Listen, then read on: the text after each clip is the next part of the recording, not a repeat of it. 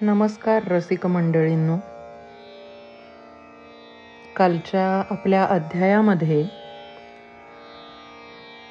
जाता जाता मी असं म्हटलं की उद्या तुम्हाला प्रत्येक कलाकाराचं मर्मस्थान त्याची खासियत कसं त्या खासियतचं दर्शन घ्यायचं त्याच्याशी एकरूप कसं व्हायचं याबद्दल मी काही वर्षांपूर्वी एक कविता लिहिली होती.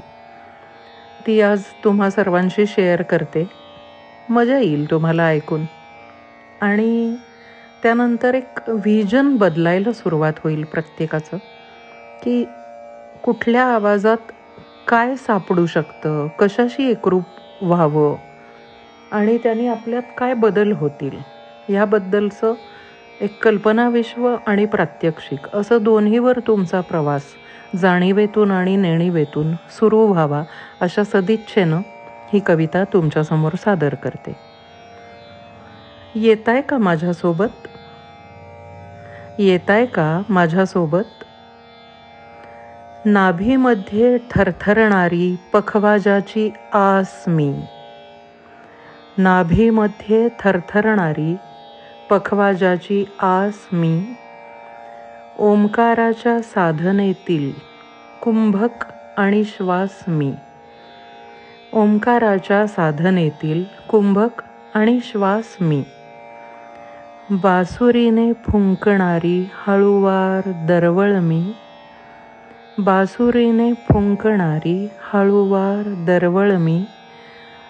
सतारीच्या दिडदाने प्रगट झाले शक्ती मी. सतारीच्या दिडदाने प्रगट झाले शक्ती मी. सरोदी खर्जात मग रमले रमलेच मी. सरोदी खर्जात मग रमले रमलेच मी. आशाच्या अष्टपैलू व्यक्तित्वाचा रस मी. आशाच्या अष्टपैलू व्यक्तित्वाचा रस मी. लता दिदींच्या निर्विकारी स्वराची जव्हार मी. लता दिदींच्या निर्विकारी स्वराची जव्हार मी. किशोरसा मुक्त स्वैर धुंद मत्त कैफ मी. किशोरचा मुक्त स्वैर धुंद मत्त कैफ मी. रफीच्या स्वरातली मर्यादा नम्र मी.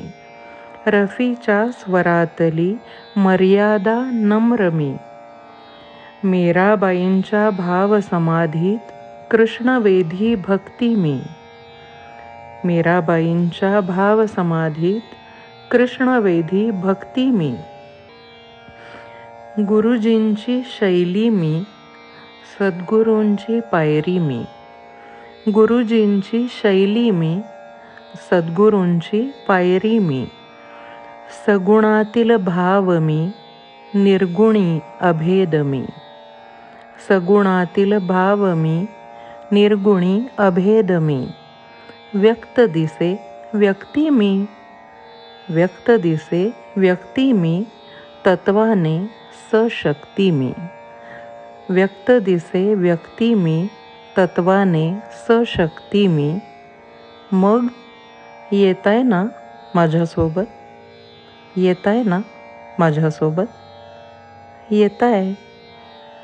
तर असे अंतर्मुख होऊन चिंतनातून माझे भाव प्रत्येक आवाजाशी एकरूप होऊन तिथून काही ना काही अनुभूती घेऊन येतात आणि मला ते मांडावेसे वाटतात काव्यात.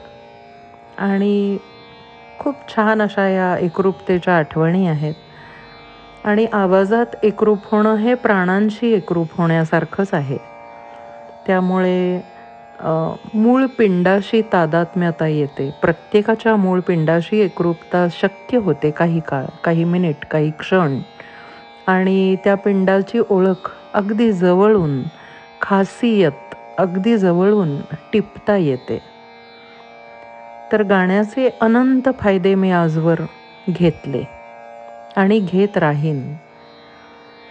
प्रत्येक शास्त्राचा जसा मानवी जीवनाला फायदा आहे तसाच संगीतशास्त्राचा सुद्धा फायदा नक्कीच घेता येतो. कोणकोणते फायदे मी आजवर घेतले बरं? तर एक ऑब्झर्वेशन सांगते माझं. माणसाच्या बोलण्यात जेव्हा सूर असतो त्यावेळेला तो भावनेने बोलत असतो. पण माणसाच्या बोलण्यात जेव्हा ताल असतो त्यावेळेला तो हिशोबाने लयीने तालानी बोलत असतो. तालानी बोलताना वाक्यामध्ये अनेक वेळा सम येते काल येतो पॉझेस येतात त्याच्यात अपेक्षा असतात समोरून प्रतिसाद नेमका काय मिळावा हे त्यांनीच ठरवलेलं असतं. हे बोलणं तालियांचं म्हणजे तालप्रधान विचारशैली असलेल्या लोकांचं. आणि हे बोलणं सूरप्रधान भावप्रधान असलेल्या लोकांचं. की सूरप्रधान व्यक्ती भावनेला खूप जास्त महत्त्व देतात. सहज बोलताना सुद्धा त्यांच्या बोलण्यात चढ उतार भावनिक असतात आंदोलन स्वरूप हेलकावे स्वरूप. असे ठाशीव नसतात त्यांचे उद्गार. ठाशीव म्हणजे मीला नेमकं काय हवंय ते ठरवून बोलणं. आणि सुराची लोक मीला नेमकं कसं हवंय ते ठरवून बोलतात. तर माझ्यात सुद्धा हे बदल होत गेले. मी आधी तालाची होते प्रॅक्टिकल होते हिशोबी होते बुद्धीची होते. गुरुजींनी अलगद मला सुराचं कसं केलं मला कळलंसुद्धा नाही आणि माझ्यात भाव निर्माण झाले. पण भाव आणि हिशोब दोन्ही मिळूनच कम्प्लिशन आहे. ताल आणि सूर ही संगीताच्या एका नाण्याच्या दोन बाजू आहेत. यातली कुठलीही कमी पडता कामा नाहीये. नाहीतर कम्प्लिशनचा पूर्णतेचा परिपूर्ण असण्याचा अहसास होणार नाही. त्यामुळे दोन्ही आवश्यक आहे. त्याचं प्रमाण व्यक्तिपरत्वे चाळीस साठ फिफ्टी फिफ्टी तीस सत्तर असं जे काय असेल ते त्यांना शोभून दिसत असतं. पण त्यांना बॅलन्स माहीत पाहिजे इतपत गुरूंनी शिकवलं मला गुरुजींनी. आणि गुरुजींचं म्हणणं असं की बॅलन्स म्हणजे फिफ्टी फिफ्टीचं एकदा तू अनुभव घे आणि मग तू तुझ्या मूळ पिंडात जसं असेल तसं पुन्हा गा माझं काहीही हरकत नाही. किती मोठे होते गुरुजी. की हरकत कोणतीही घेतली नाही बदल कोणतेही केले नाहीत माझ्यात. पण मला एक पूर्णता जरूर दाखवली माझ्याच आतून ती निर्माण करून घेतली आणि पुन्हा माझे निर्णय माझ्यावर सोपवून ते सगळं हँडओव्हर करून बाजूला सरकले जसं मी काहीच केलं नाही. किती विशेष आहे की कुठंही करता भावाची स्वाक्षरी न ठोकता सगळं हातावेगळं करून निष्काम कर्मभावाने एक एक व्यक्ती घडवायची आणि सहज बाजूला निसटायचं की आपलं काम झालं आपण जाऊया इतक्या सहजतेने. हेच तर शिकून घेण्यासारखं आहे. पूर्णतेचं हे अगदी सहज लक्षण आहे. की पूर्णता कशात अडकूच शकत नाही. बंधनात कुठल्याही अडकत नाही पूर्णता. ह्याचं मला खूप आकर्षण झालं कायमच. की गुरुजी असे का आहेत? असेच का आहेत? इतर गुरूंपेक्षा गुरुजींमध्ये कितीतरी वेगळेपण आहे. ते काय आहे हे शोधायला मला आयुष्य गेलं माझं. आणि मला कळलं की हे सगळं संगीतामुळे गुरुजी स्वतःच झालेले ठळक जे काही त्यांचे सद्गुण आहेत ते आम्हाला सुद्धा देऊ करतात आणि आमच्यात सुद्धा झरझर झरझर बदल व्हायला सुरुवात होते. गाण्यामुळे झालेले बदल सहज आणि विनासायास असतात. त्यामुळे त्यासाठी वेगळे मानसिक कष्ट घ्यावे लागत नाहीत. काउन्सिलिंग घेऊन मनावर प्रयोग करावे लागत नाहीत. मनाविरुद्ध एक काहीतरी टास्क घ्यावा लागत नाही. इतकं गाण्यातनं सहजतेनं सगळं बदलतं आपलं आतलं विश्व. हट्ट माझ्यात होता. तो गळून गेला गाण्यामुळंच.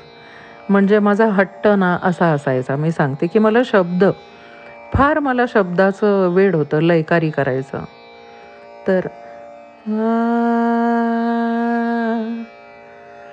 श्यामजी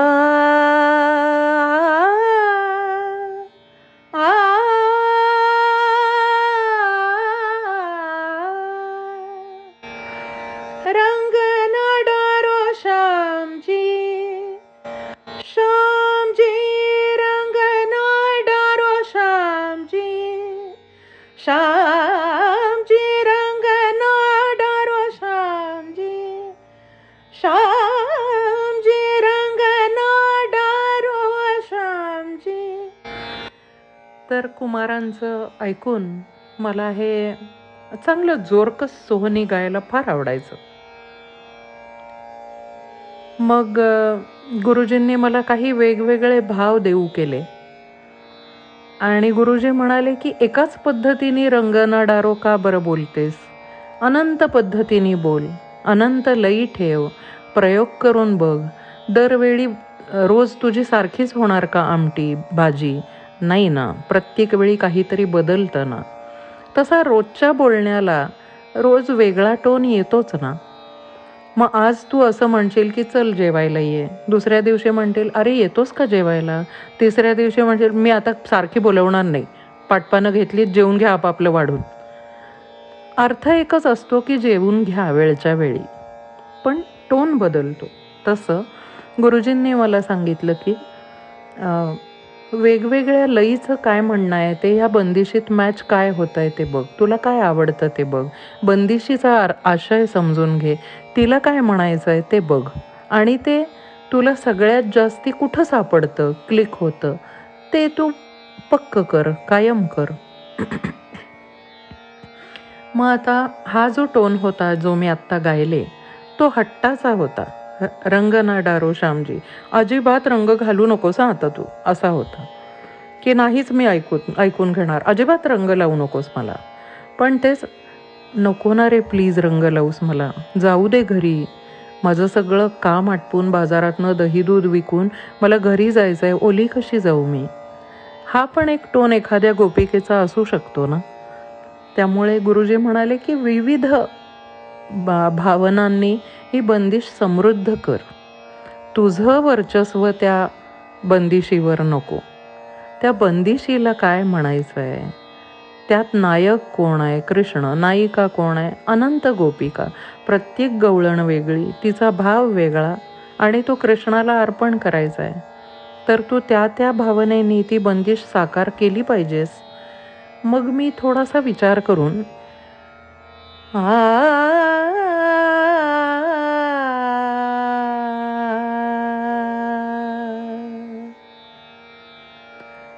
आता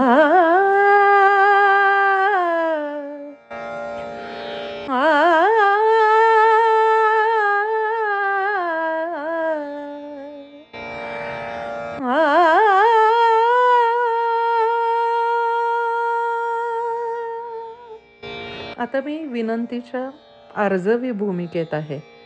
मग मी लय थोडीशी खेचली. हा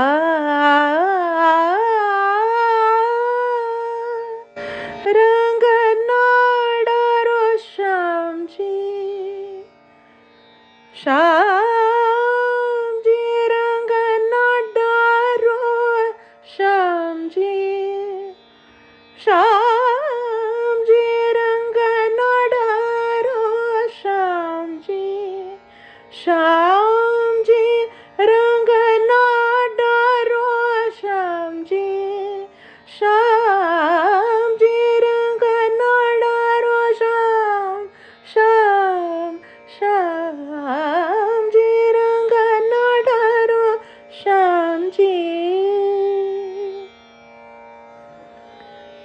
तर असे अनेक पैलू स्वभावाचे.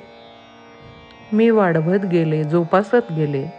प्रत्येक वेळी आज कुठलं रस सापडतोय कुठला रंग आहे गाण्यात तो लक्षात ठेवायचा उद्या वेगळ्या रंगाने तेच चित्र पुन्हा रंगवायचं. आणि कुठलं आवडतं आहे बंदिशीला काय जास्ती सूट होत आहे आपल्याला काय जास्ती कशात खेळता येत आहे हे शोधून ती बंदिश वेगवेगळ्या भूमिकांमधून साकार करणं. हे मला इतकं आवडलं. आणि त्यानंतर मला कधीच मित्रमैत्रिणी भावना शेअर करायला लागले नाहीत. मी आणि माझे सूर माझी बंदिश बस खूप आहे खूप मोठं जग आहे.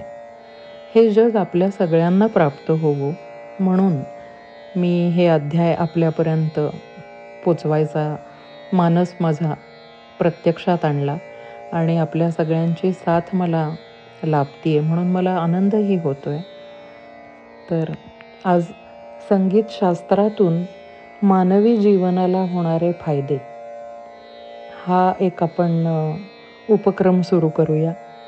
आणि उद्या अजून यावर बोलेन की आपल्यात गाण्यामुळं काय काय बदल होतात. आपली नेमकी कसली प्रगती होते. आपल्यात जे जे गुण नाही आहेत ते आपल्याला निर्माण करणं शक्य आहे का? दमसासानी काय मिळतं? श्वासाशी साक्षी भाव म्हणजे त्रयस्थ भूमिकेत शिरून आपल्यात नेमके कोणते बदल होतात? वगैरे अनेक विषयांवर उद्यापासून आपण बोलत राहू. आपलेही काही प्रश्न असतील शंका असतील किंवा माझं काही चुकत असेल तरी आपण मला नक्की सुचवू शकता. धन्यवाद. नमस्कार.